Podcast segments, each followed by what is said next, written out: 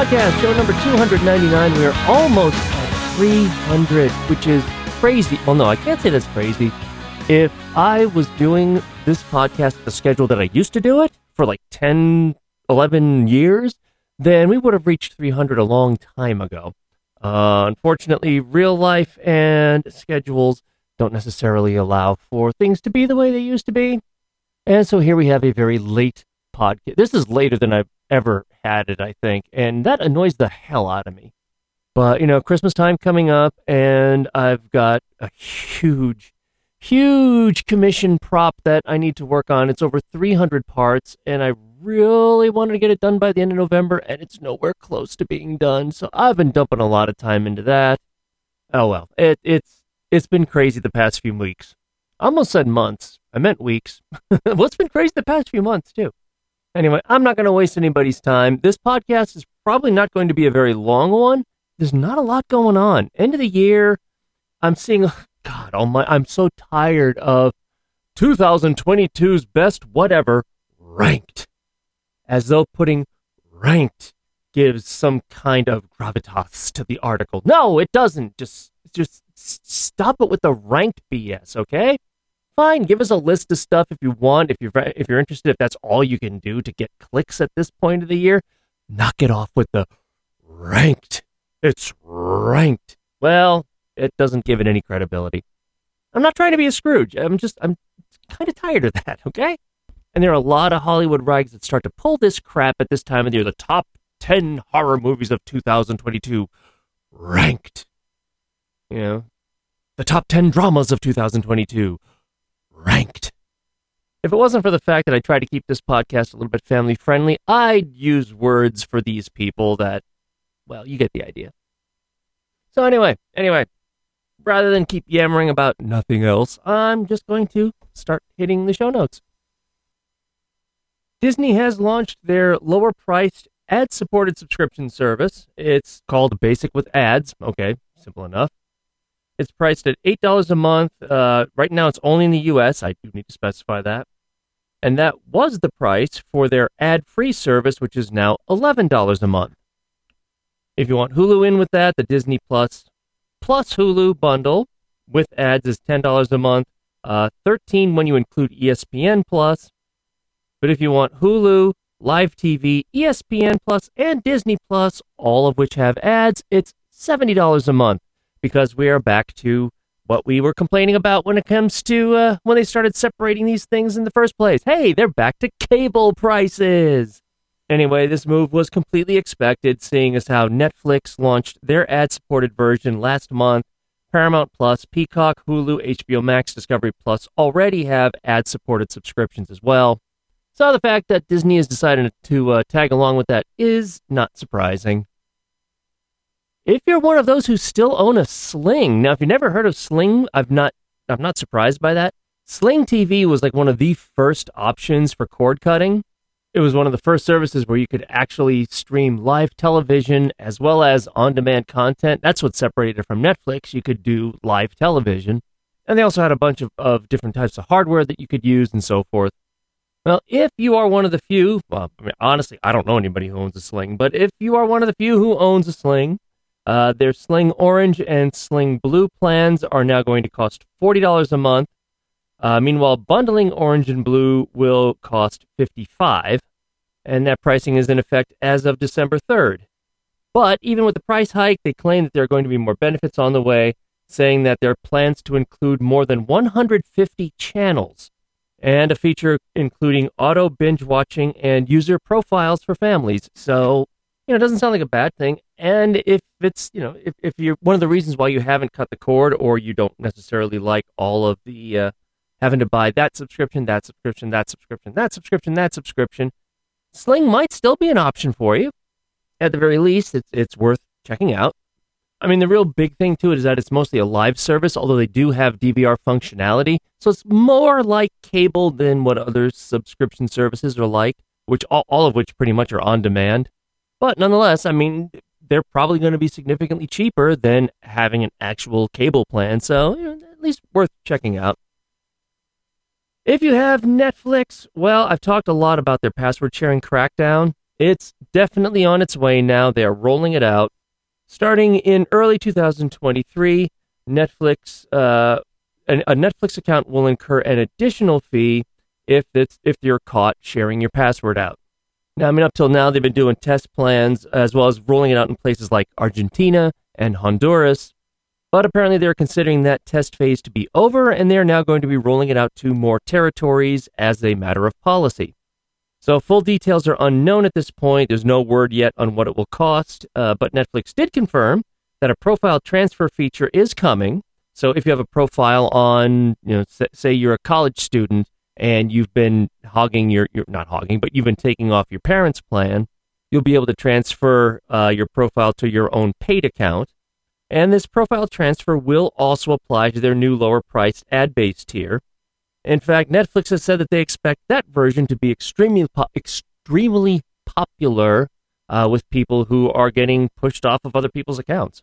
So, again, no word about pricing, but if you've been taking someone else's user ID and password for Netflix, then you could expect there are going to be, well, there are going to be some problems with that, and the people who own the account are going to end up getting charged more. So you might end up having to get your own. Now, this next one, I, this is probably not going to be of any interest to most people. I saw this and I had to giggle. Having grown up in the 80s, I'm used to seeing a whole bunch of movies on HBO that were there mostly for filler. They're typical 80s movies. And some of those movies were the Chuck Norris missing in action movies. You could always see them on HBO, especially when you know, they'd, they'd be scattered here and there, and they'd, they'd come back every few months. Great, these are Chuck Norris movies. Regardless of, of the memes that, that go on about him, those movies were typical 80s, bleh, military, jingoistic, all that kind of. They're, they're Chuck Norris movies. Come on. He definitely became a better actor as time went on, especially the time of, of Walker, Texas Ranger, and so forth. But back in the 80s, acting was not his strong suit. at all. But at the same time, I have complained many times on this podcast about how there are a lot of movies and TV shows that have not made it to current media. They still reside in VHS if they've been released at all. And so I, I guess I, there's a bit of uh, duplicity on this one because on one hand, it's like, oh God, the old Chuck Norris movies, really? But on the other hand, at least now they're coming out in a physical format because the missing in action films are coming to Blu ray for the first time. These movies are almost 40 years old, and probably up until this point, they only exist on VHS, maybe on DVD. But the folks at Kino Lorber actually went back and they've done HD remastering uh, from the original or from new 4K scans of the original camera negatives. And they feature new audio commentaries. but I mean, I'm glad, don't get me wrong, I'm glad to see these things are getting a physical release. But at the same time, when I first saw them, I was like, really? The missing in action movies?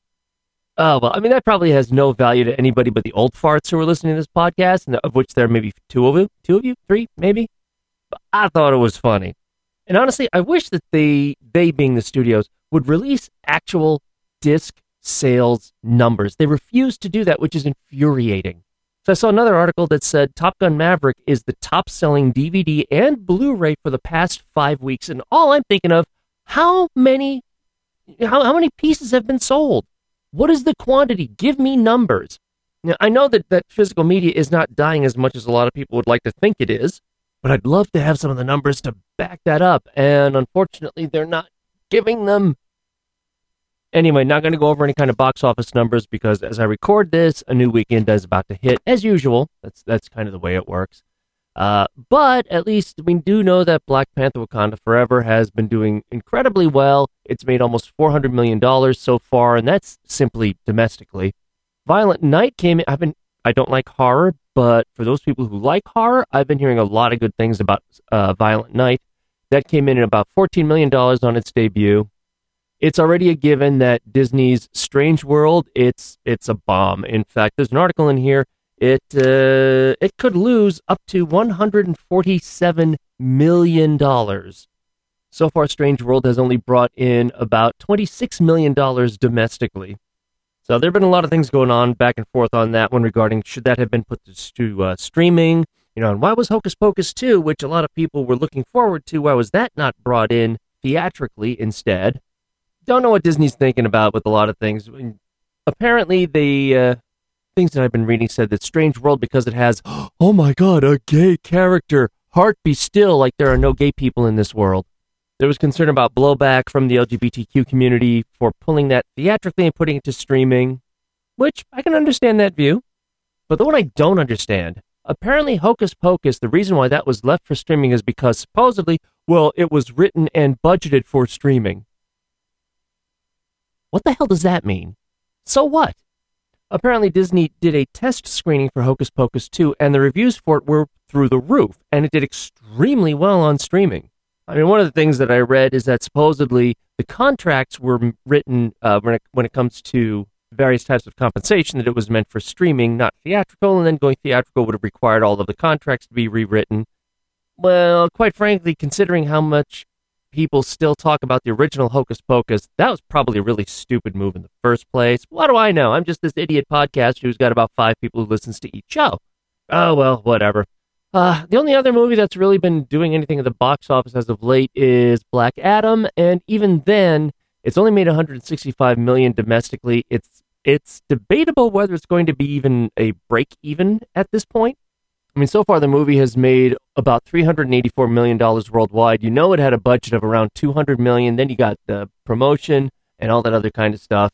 So there's debate on whether that's going to be considered to be a profitable movie. And there's a whole thing going on with DE that I will DE, not Digital Extremes. That's Warframe with DC and uh, you know the whole Warner Brothers DC universe.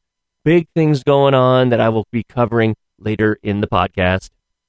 The only other movie really of note when it comes to the box office is Halloween Ends, even with its controversial plot line and ending, still has crossed the $100 million mark, which it's that's still profitable because it, its production costs were 33 million.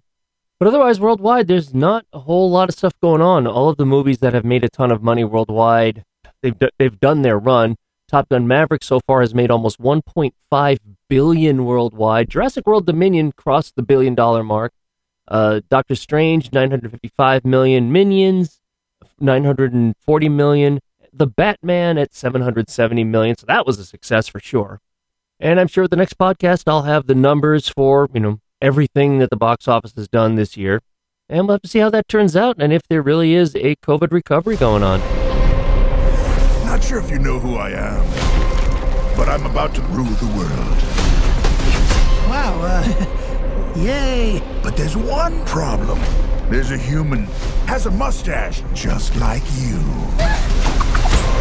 Do you think I know every human being with a mustache wearing an identical outfit with a hat with the letter of his first name on it? because I don't. Bowser is coming. Together, we are going to stop that monster. How? Look at us. I got this. No problem. yes! Come on, Mario! Our big adventure begins now! Ah! Get it off! Get it off! Get it off!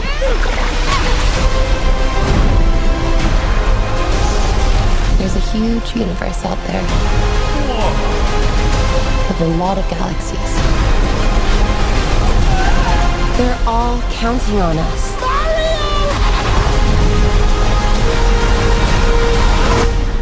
No pressure. I mean, duh, we all know what that was the trailer for. That was the newest trailer for Super Mario Brothers. Um it looks amazing. I still don't know that I can get past Chris Pratt's interpretation of Mario. It just I he's right when he said that it's unlike anything you've ever heard before. He's he's not wrong. He's definitely not wrong. Um I don't know how much of that is a good thing. I mean, it, it sounds like Mario's trying to do an impersonation of Terrance and Phillip from South Park. Yeah, that's right. That's right. That's right, buddy. That's right. Yeah. I whatever. I don't. Hey, regardless, I'm sure it's still going to be a big hit of a movie because it looks authentic to the material, minus the voice. Uh, coming out in the U.S. on April 7th and in Japan on April 28th. That's kind of weird. The trend lately is for other countries to get it before the U.S., but nonetheless, that that's the way it is. And if you want to see the trailer, you know where to go. With all of the uh, problems that Ezra Miller has been having, I know people have been wondering what's going to happen with the Flash movie. Uh, it's still going on. In fact, it's being pushed up a week. It's now going to be on June 16th of 2023. Many were wondering if it would go to HBO Max, but no, they're they're keeping it theatrical and apparently testing for the movie has been through the roof. According to this one non-studio observer said that it is Spider-Man No Way Home good. And speaking of Spider-Man, they're just dropped, I mean literally just dropped a few hours ago as I record this. There's a new Spider-Man Across the Spider-Verse official trailer. It's really it's a teaser more than anything else, but they're calling it a trailer. But as such, there's really not much for me to play. It's more of a visual thing, and for me to uh, to include the audio for it in a way that makes sense, I might as well play the whole damn thing. I'd rather have you see it. So I will have a link in the show notes. It's it's looking good, but I mean that's to be expected. So anyway, link in the show notes. But you knew that. Keanu Reeves has entered into negotiations to reprise his role as John Wick in Ballerina, which is a new spin off from the John Wick franchise. I really, I guess this is more of a rumor than anything else, but apparently he is going to be appearing uh, alongside of Ana de Armas and Ian McShane. So obviously, Ian McShane is going to be reprising his role as the Continental Hotel manager Winston. If you've seen the movies, you understand the reference. And apparently, production on Ballerina is now underway. Obviously, when it comes to the next uh, John Wick movie, Chapter 4 is scheduled to be released on March 23rd, 2023.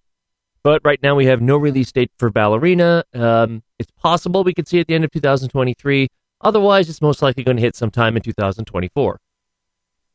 I've mentioned this before in previous podcasts because Disney Disney's a bunch of jackasses. I'm sorry, there's no other way to phrase it. I had major concerns when they bought Fox about what was going to happen with Deadpool. I mean, considering that this is Disney, they put fur on naked women's butts because, you know, you have to protect the children.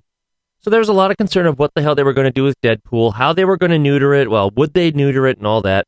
Director Shawn Levy has once again confirmed that Deadpool is going to be rated R and that being part of the MCU is not going to change that, which, okay, fine. He said, We are writing, rewriting, developing, prepping Deadpool every day now, and it has Wolverine in it. It's it's too fun. I can just I can just imagine what the bloopers would be like on that set, or or even just behind the scenes stuff. So uh, he says, I have to say, developing a Deadpool movie is one of the most fun, creative experiences of my life because it's not just that it's rated R. It's also that it's so filled with self-awareness, and that makes in that makes in writing very, very fun in a way that is unique to that franchise.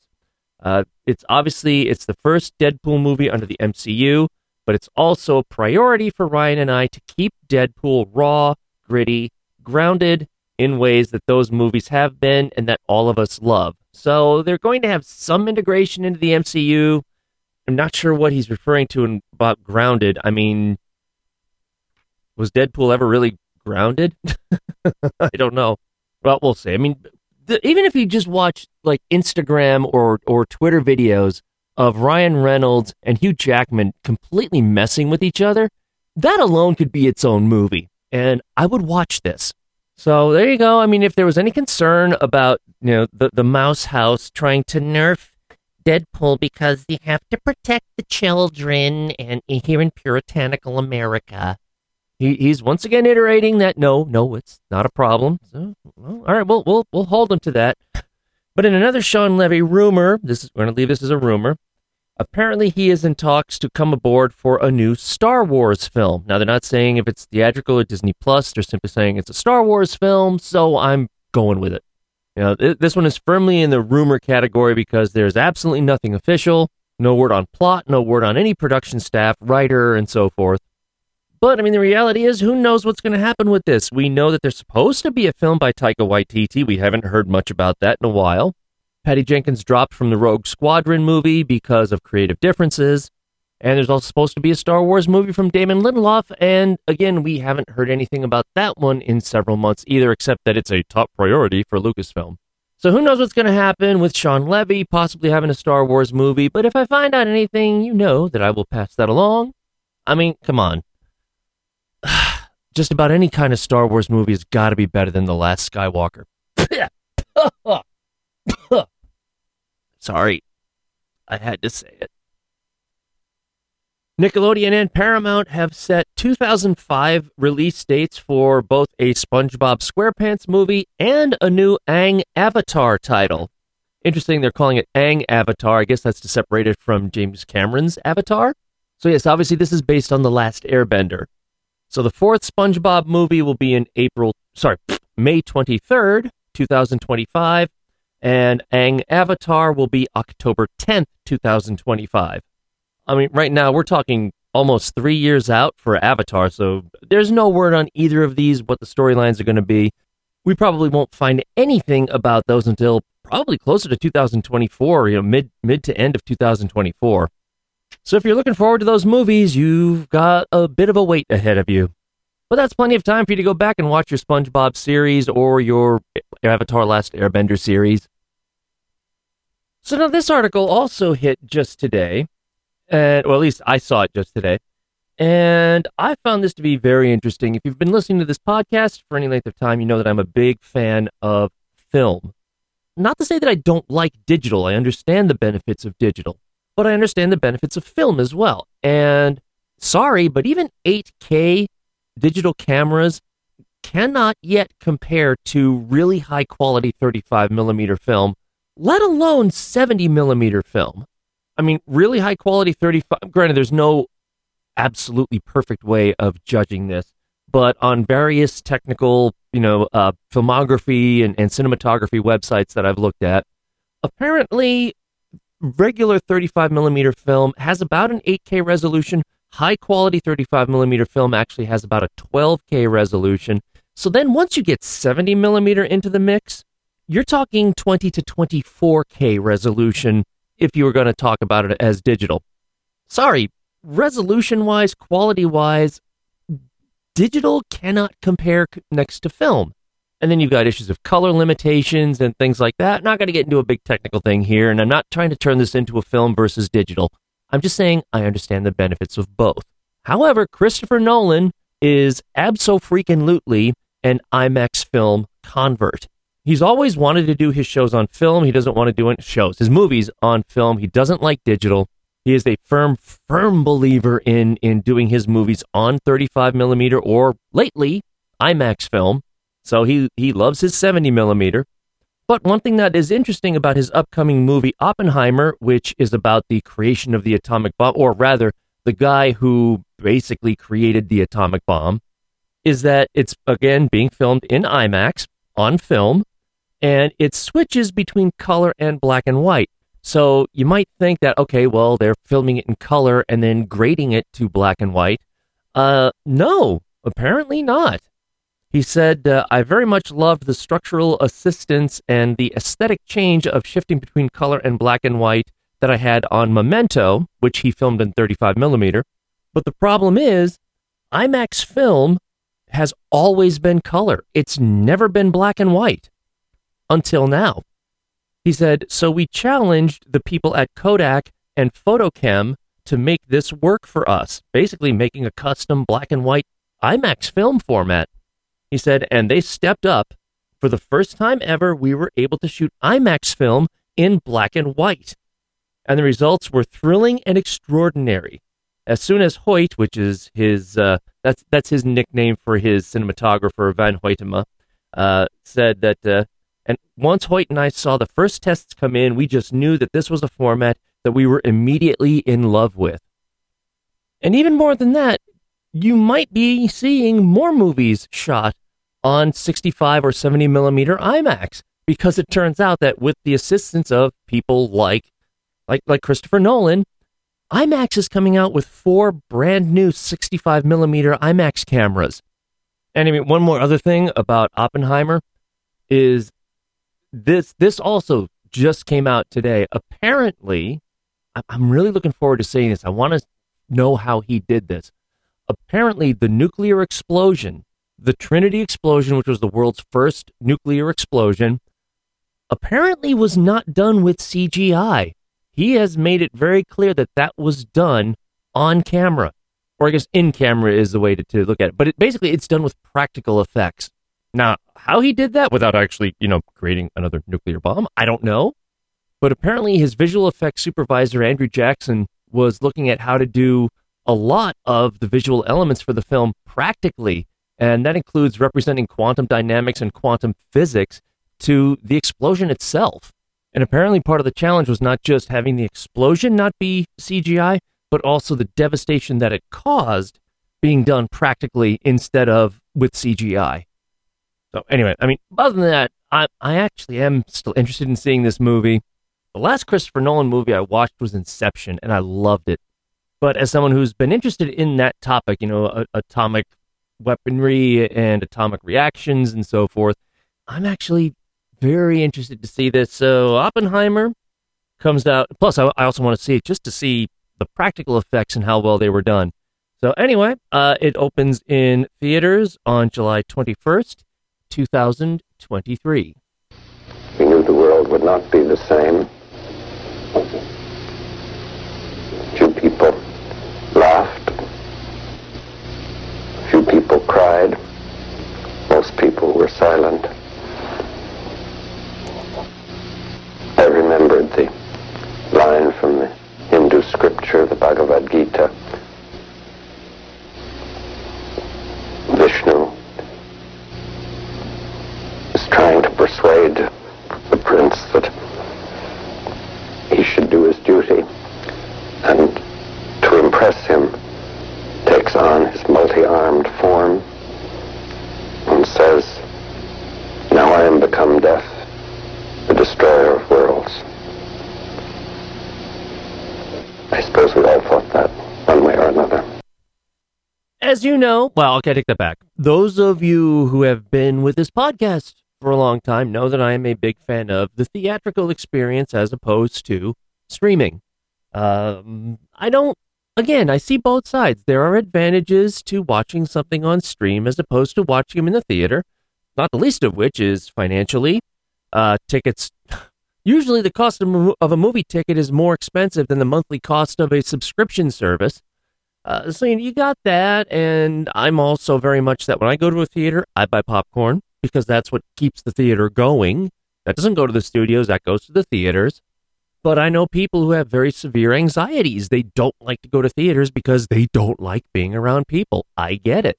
But at the same time, seeing a movie in a theater, especially if it's a completely packed theater, is not the same as experiencing it at home. You don't get the the big crowd cheers at home that you would inside of a theater. You don't get the uh, during the during the sad scenes. You don't hear the sniffing and the sobbing that you necessarily would get at home. Whoops! I just knocked stuff over on my desk because I'm dumb. so there's a way to interrupt my my train of thought. But I get it. I see both sides to streaming and theatrical, just like I see both sides to streaming versus physical media. I get it. Steven Spielberg, however, doesn't necessarily like streaming. And he has even gone to say that there is a, a pivotal moment in his latest film, The Fabelmans, which he says revolves around a theatrical experience, not streaming.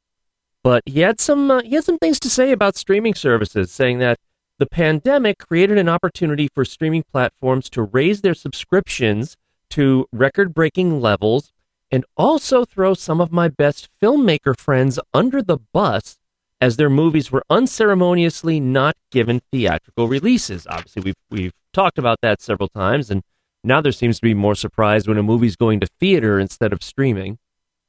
Uh, he did say that I think older audiences were relieved that they didn't have to step on sticky popcorn. I really don't think that's the issue. Uh, but I really believe those same older audiences, once they got into the theater, the magic of being in a social situation with a bunch of strangers is a tonic. Uh, it's up to the movies to be good enough to get all the audiences to say that to each other when the lights come back up. I mean, I find it interesting that he's focusing on older audiences on this one. I guess, uh, okay, yeah, I guess because most movies nowadays are big box office, blockbuster, hero kind of movies, those attract the younger audiences, true. And we talked on the last podcast about how Amsterdam, which is a more adult oriented movie, is set to lose $100 million. Yeah, and a lot of that is because the adult audiences didn't come out to see it. But he did say, uh, I found it encouraging that Elvis broke 100 million at the domestic box office.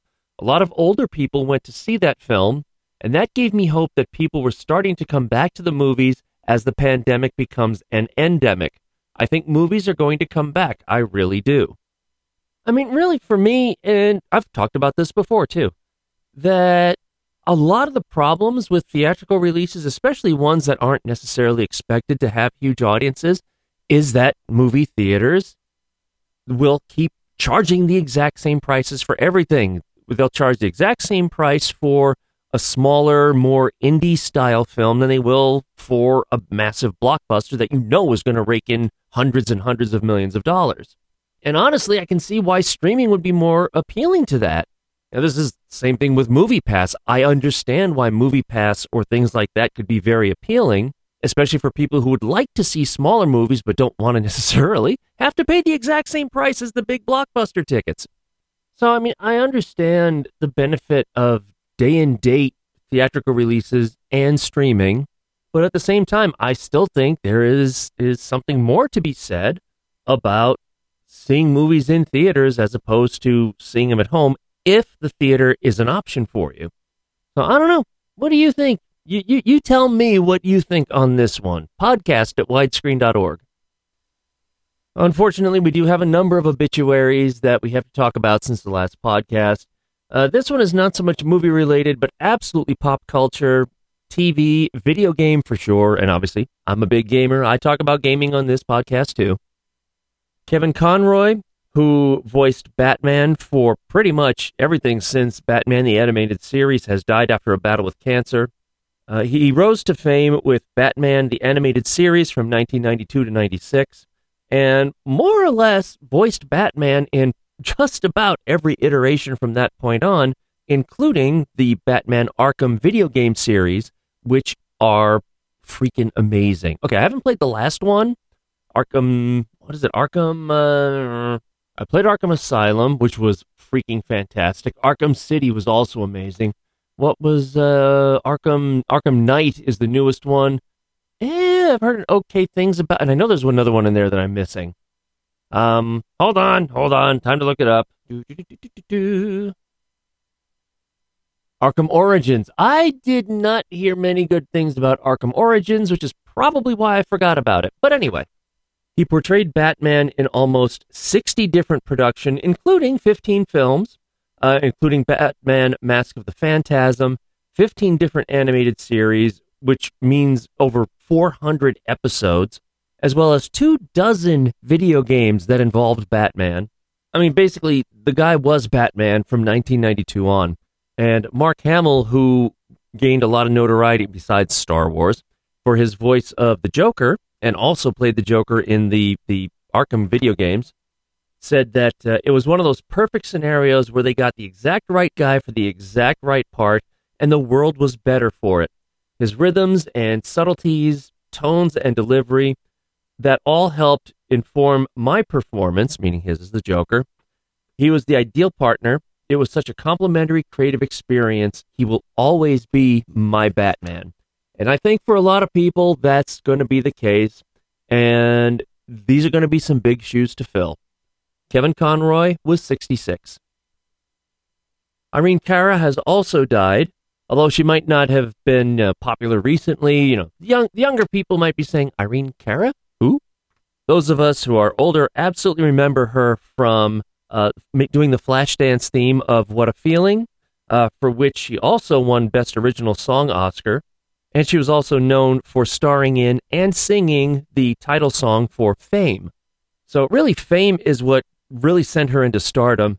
And if you've never seen Fame, it is about a group of diverse teens attending New York City's High School of the Performing Arts. Now, that also won an Oscar for Original Song, and the movie took home the Oscar for Original Score as well. She also won several Grammys, including Best Pop Vocal Performance, Female, and Best Album of original score written for a motion picture or a television special, Both of those Grammys were for Flashdance What a Feeling. Irene Cara was 63. And finally, Kirstie Alley has died after a bout with cancer that was only recently discovered. Notice there's a, a theme with cancer here, hence why my support for the quest to conquer cancer this year. Now, most people will probably know her from TV, having played Rebecca Howe on Cheers for many years. Uh, in fact, getting she got eight uh, Emmy nominations during her career, and and uh, won an Emmy in 1991 and she kept going on the show until it was it was uh, finished in 1993, and then she starred on uh, Veronica's Closet as Veronica Chase, the head of a lingerie company in New York City. Now, theatrically, she also played in well, the, all of the uh, Look Who's Talking movies, Madhouse with John Larroquette, John Carpenter's Village of the Damned, Deconstructing Harry, For Richer for Poorer, which I'm sorry, Maybe it's just because I live in Pennsylvania Dutch territory. I didn't mind that movie, even though I know a lot of people didn't care for it. But of course, for most of us who are Star Trek fans, she got her start theatrically in Star Trek II as the original half Vulcan, half Romulan Saavik, and in my opinion, was regrettably uh, recast with Robin Curtis in the role in Star Treks 3 and 4. But I mean, regardless of, of all of her movie and TV roles, I think to most of us who are Star Trek fans, she will always be our main Saavik. And that's the role I'm always going to think of first when I hear people mention her name. Kirstie Alley was 71. There was talk for a while, and I'm pretty sure that I mentioned it on this podcast before too, that a female led Pirates of the Caribbean was in the works with Margot Robbie. Well, apparently that idea is now dead in the water. That pirate ship has sunk. She said that we had an idea and we were developing it for a while, ages ago, to have a more female led, not totally female led, but a different kind of story, which we thought would have been really cool, but I guess they don't want to do it. So the movie was to have been written by Christina Hodson, uh, who also wrote Bird of Pre- Birds of Prey, and Jerry Bruckheimer was on board to produce. But apparently, that's just it's it's now not going anywhere even though Jerry Bruckheimer does have other Pirates of the Caribbean movies in the works. But the status of those currently are not very clear either. So if you're waiting for another Pirates of the Caribbean, you might be waiting a while, and if you're waiting for a female led version, probably not going to happen.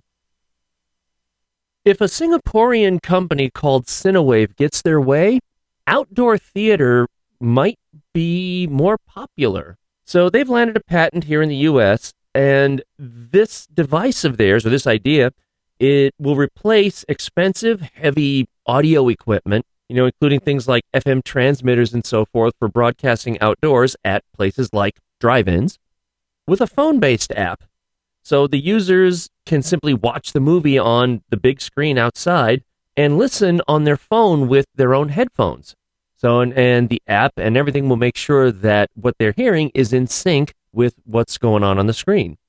And the only requirements, besides obviously, I'm assuming a Wi-Fi network of some, uh, you know, some way, is a Cinewav app, the person's own headphones, and the event holders will need a Cinewav player on a laptop. So this is the brainchild of Jason Chan and Christian Lee, who themselves are filmmakers, and said, when we were in theaters, we weren't necessarily happy with all of the theatrical sound because theaters are balanced differently based on different hall sizes.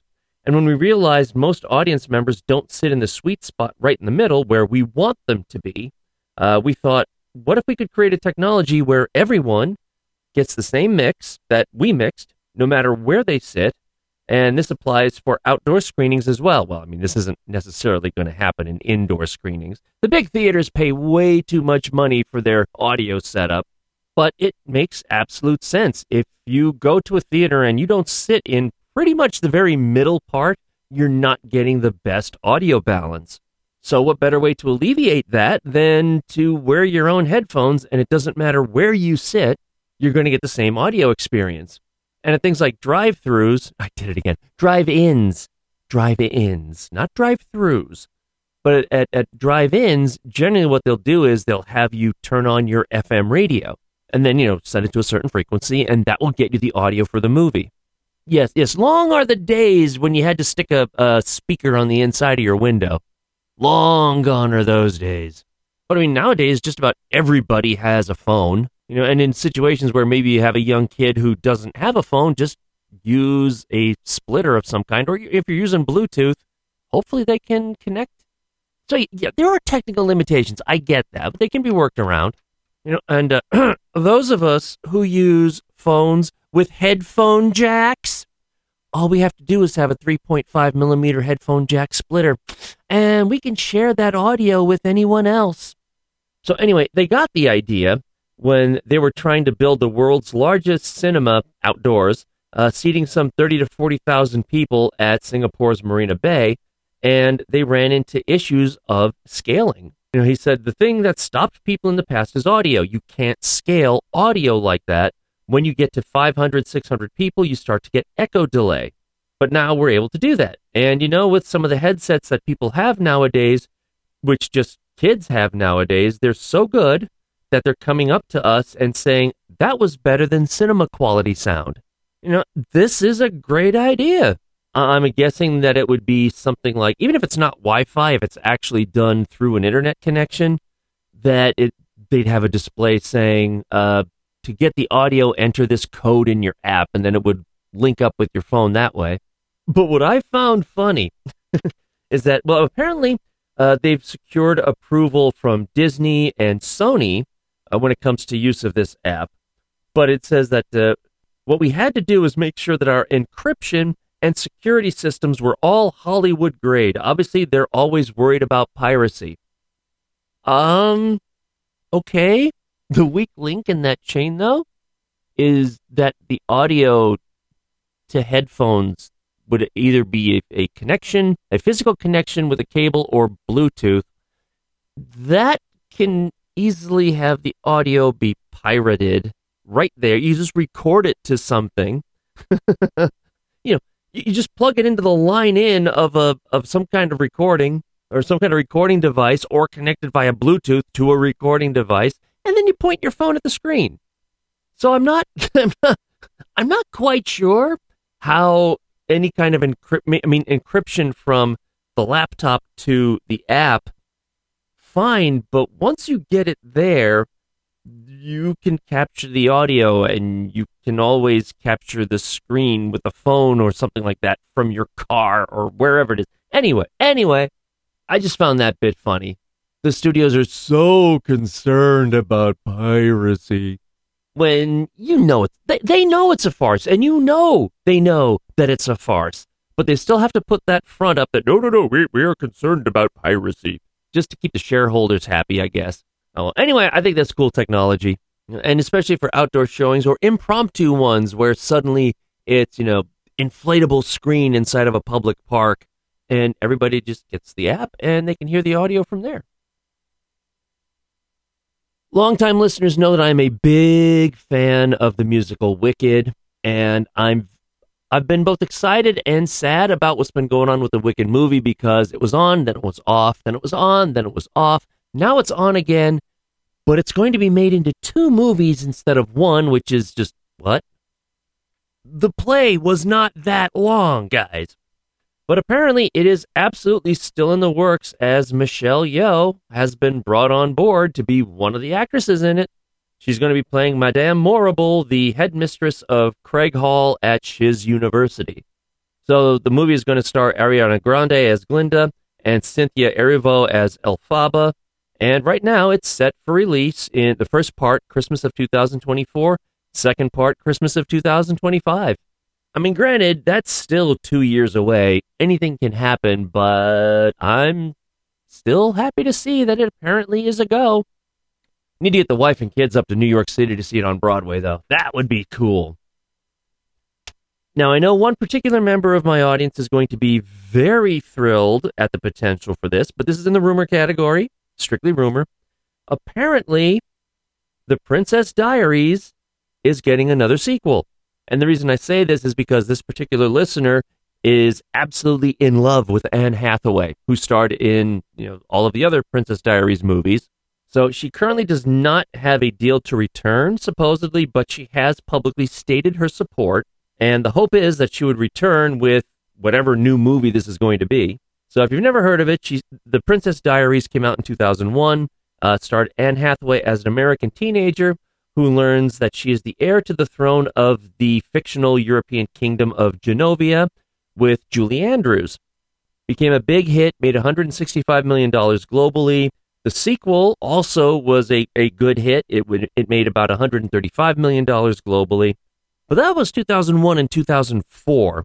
So it's kind of surprising that they've waited this long to come up with a potential sequel. And chances are it will focus on Anne Hathaway's kids. But anyway, that's just a rumor for now.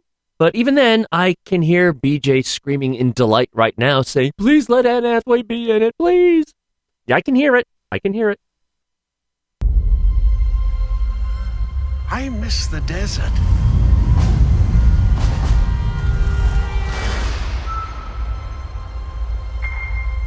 I miss the sea.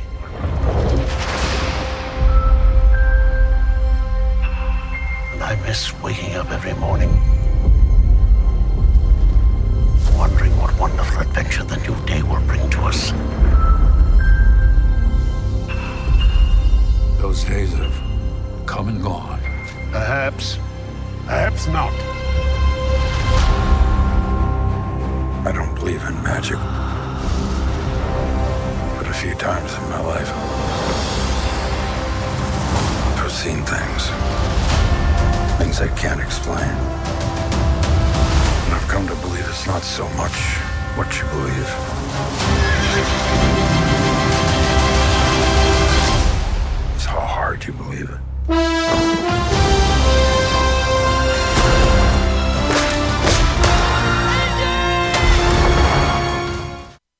is, of course, the first trailer for the new Indiana Jones movie, Indiana Jones and the Dial of Destiny, directed by James Mangold, not Steven Spielberg.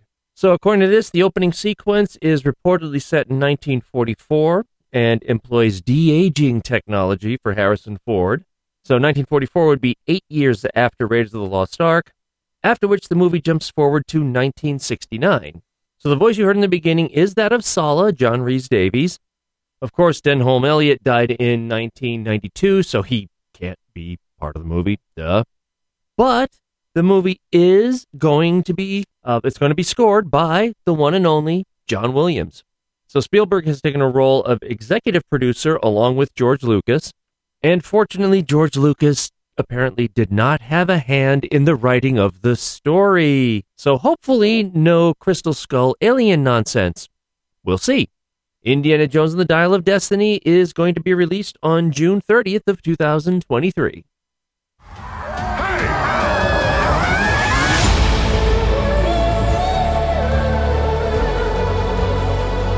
Don't forget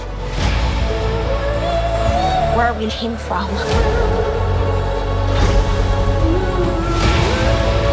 We have been running our whole lives. Pete, I'm done running. So once again, that's being called a trailer. It really feels more like a teaser because it tells nothing. Anyway, that is the trailer for Guardians of the Galaxy Volume 3, and you know where to go if you want to see it. But the movie itself comes out on May 5th of 2023. So you might have heard that there's been a big brouhaha over at DC. James Gunn, and yes, the James Gunn, and Peter Safran are now basically in charge of the DC cinematic universe. And there were some rumors and, and things that got leaked out that made people say, uh, what? So both were hired in October to lead a newly launched film and TV division. And granted, insiders have said that it, the whole thing is a work in progress and one that has yet to be approved, but boy, have the rumor mill has been going crazy. So apparently, Wonder Woman 3 is not moving forward. That's considered to be completely dead. Uh, supposedly, again, rumor, uh, the project as it stood did not fit in with the new plans for what's going on. Uh, this one, some people might might be happy with this one, some people not. But apparently, the Snyderverse, which is Zack Snyder's whole thing with with Justice League and Batman and so forth, that apparently is being shut down. Uh, th- this same rumor mill was also saying that Man of Steel 2 has been shut down, although, although Uh, I have heard statements from James Gunn that have said no, Superman is front and center with whatever their new plans are, so you can't expect Henry Cavill to come back for that. But apparently, no more Aquaman with Jason Momoa. And even though those characters have cameos in the Flash movie, apparently there's debate inside of, of Warner Brothers and DC as to whether or not to keep those cameos in because it's possible that the whole situation with the cinematic universe might go away. They also said that at this point, a Black Adam sequel is very unlikely because it's not even made $390 million at the box office yet. So that's, if it's not really, really close to break even, it's not going to break even. The only thing that they've said right now that the whole Gunn Safran plan does not seem to touch is the Matt Reeves Batman universe, and that's obviously the one with Robert Pattinson. Makes sense for them not to touch that because it was a massive success on its own, bringing in $770 million worldwide. And they're almost certainly not going to touch Joker because that's brought in over a billion dollars, which is astounding when the movie was made for only 55 million. Only, only. But you know what? Compared to a billion dollars, 55 million ain't nothing. So yeah, the rumors are going so hot and heavy on that that James Gunn had to come out and make a statement saying that, so, as for the story yesterday in the Hollywood Reporter, some of it is true, some of it is half true, some of it is not true, and some of it we haven't decided whether it's true or not. Although this first month at DC has been fruitful, building the next 10 years of story takes time, and we're still just beginning. We know we are not going to make every single person happy every step of the way, but we can promise everything we do is done in the service of the story, story in all uppercase, and in the universe, or sorry, and in the service of the DC characters, characters again uppercase, we know you cherish and we have cherished our whole lives. As for more answers about the future of the DCU, I will sadly have to ask you to wait. We're going to give these characters and stories the time and attention they deserve and we ourselves still have a lot more questions to ask and answer. So, again, with all the brouhaha, Patty Jenkins has decided to chime in, and this was again just today, earlier on Twitter. She posted a, it was actually an image with her whole text on, and I'll just give you some of it, saying, ah, I'm not one to talk about private career matters, but I will not allow inaccuracies to continue. Here are the facts. I originally left Rogue Squadron after a long and productive development process when it became clear it wouldn't happen soon enough, and I did not want to delay Wonder Woman 3 any further. When I did, Lucasfilm asked me to consider coming back to Rogue Squadron after Wonder Woman 3, which I was honored to do so, which I was honored to do, so I agreed. They made a new deal with me. In fact, I'm still on uh, I'm still on it, and that project has been in active development ever since, I don't know if it will happen or not. So, okay, so Rogue Squadron apparently is, is still on. When there started being backlash about Wonder Woman 3 not happening, the attractive clickbait false story that it was me that killed it or walked away started to spread. This is simply not true. I never walked away. It was my understanding there was nothing I could do to move anything forward at this time. DC is obviously buried in changes they are having to make, so I understand these decisions are difficult right now. I do not want what has been a beautiful journey with Wonder Woman to land on a negative note. I have loved and been so honored to be the person who got to make these last two Wonder Woman films. I wish her and her legacy an amazing future ahead with or without me. So, uh, yeah, the whole DC thing is a bit of a mess right now. Nothing that we can really do except hurry up and wait. And as more updates come out, I will let you know. But as a reminder, there are still four more DC movies coming out uh, next year, in fact. There's Shazam Fury of the Gods, The Flash, Blue Beetle, and Aquaman and the Last Kingdom. I mean, unless Shazam completely bombs, I can't imagine that going anywhere. The Flash and Blue Beetle, well, it depends on, on how well they're received. But there is certainly a possibility that Aquaman's not going to go anywhere. Well, I mean, there's a possibility none of them are going to go anywhere. I mean, after these theatrical releases, but we'll see. We're just going to have to wait. Even though Ghostbusters Afterlife was not a rousing success at the box office, I mean, granted, middle of COVID, uh, but it only brought in 204 million worldwide. Apparently, there was still enough goodwill from it that Sony is now ramping up pre production on the sequel But now it appears that the writer and the original producer, Kilgannon, uh, sorry, Gil Kenan, God, John, uh, he is taking over the directing reins now. Although he has confirmed that he is picking up the reins for it, uh, apparently Paul Rudd and Carrie Coon are on board to return. That is not confirmed at this point. And sources say that the plan is to return to New York City and the iconic firehouse made famous from the original Ghostbusters films. So, right now, it is slated for a December 2023 release. I do have another teaser that uh, I'm not going to play for you because it really is a teaser. It gives no real information and it will not be of any benefit on an audio only podcast. Trust me. But that new teaser trailer is for Transformers Rise of the Beasts, which will be the next Transformers movie. So the movie is inspired by the fan favorite 90s Beast Wars storyline is expected to become the first chapter in a new trilogy. And according to this, it will explore the origins of the Autobots team on Earth, explaining why Optimus Prime is so determined to protect our little tiny planet here. Uh, finally, the movie will introduce the Terrorcons, which is a group of Decepticons capable of transforming into nightmarish monsters. And all of these happened before the first Transformers movie, so this is a prequel, but it could also be a soft reboot. You never know. And the best part is, it's not directed by Michael Bay. Win! That's a win. You know, it might actually focus on story and characters instead of explosions. So anyway, link in the show notes, which I really don't need to tell you. And uh, it comes out on June 9th of 2023.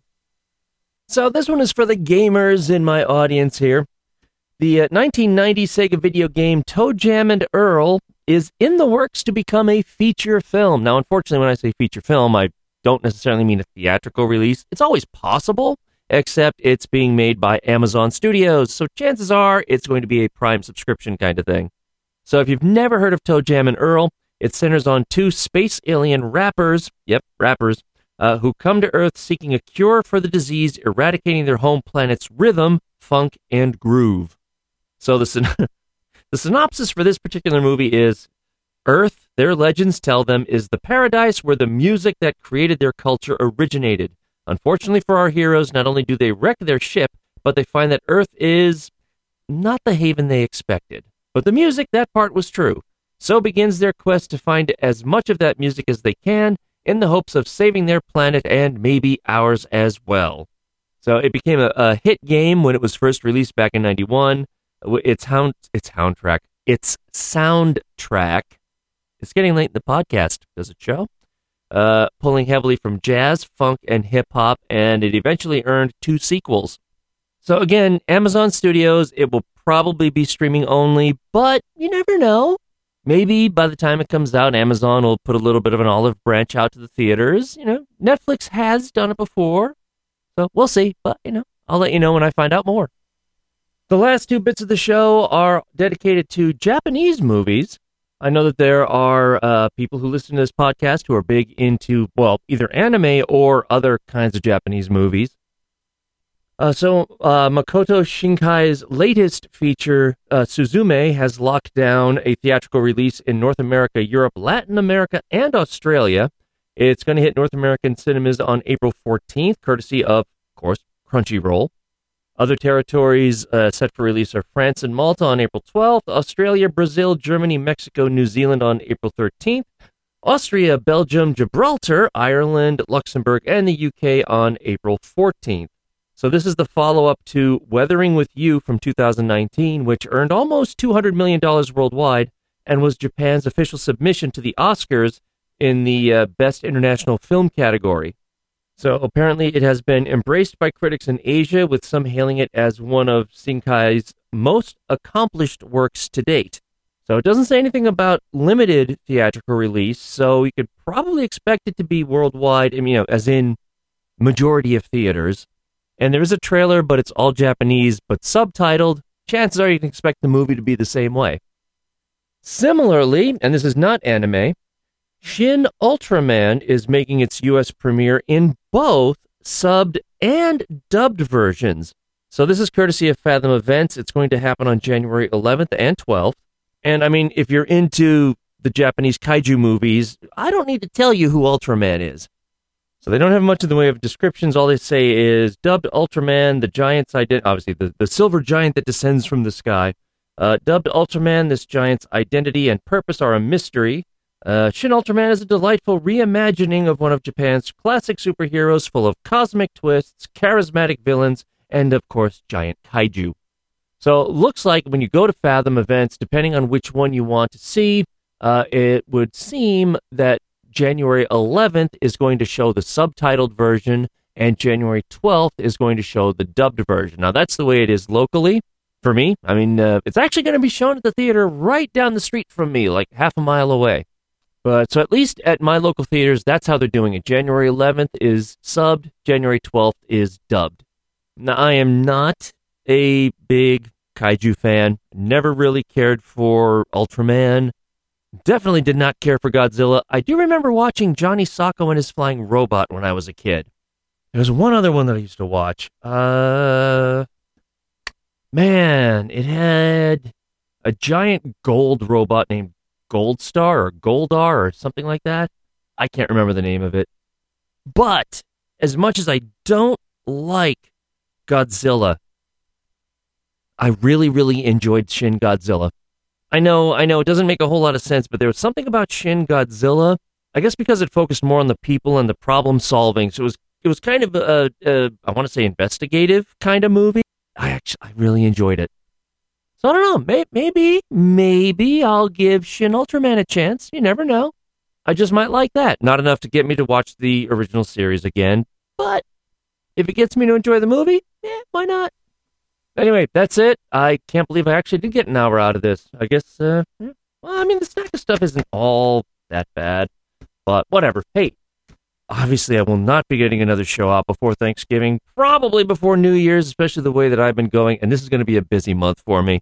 On the plus side, Mark and I just recorded another TGP nominal today, so that'll be coming out in a few weeks. So, as an atheist who still loves the whole pagan thing about Christmas, I want to wish all of you a Merry Christmas. And if you don't celebrate Christmas, I hope you have a good Sunday. And if you celebrate some other kind of holiday during this time of year, I hope you have a great one. So, with that, I say my regular closings take care of yourself, take care of each other, and if you're going through some rough times, you will get through it. You are strong enough.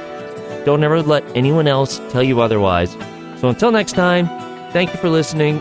Love everybody. I know this podcast is a nothing in the whole realm of podcasts, but I appreciate that you took the time to listen.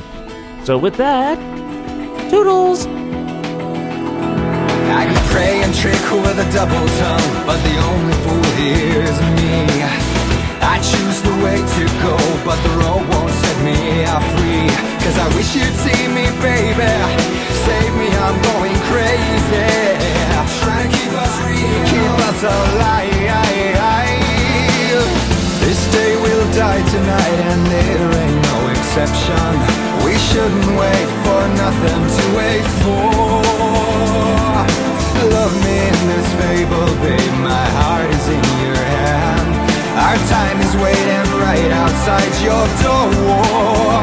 And maybe tomorrow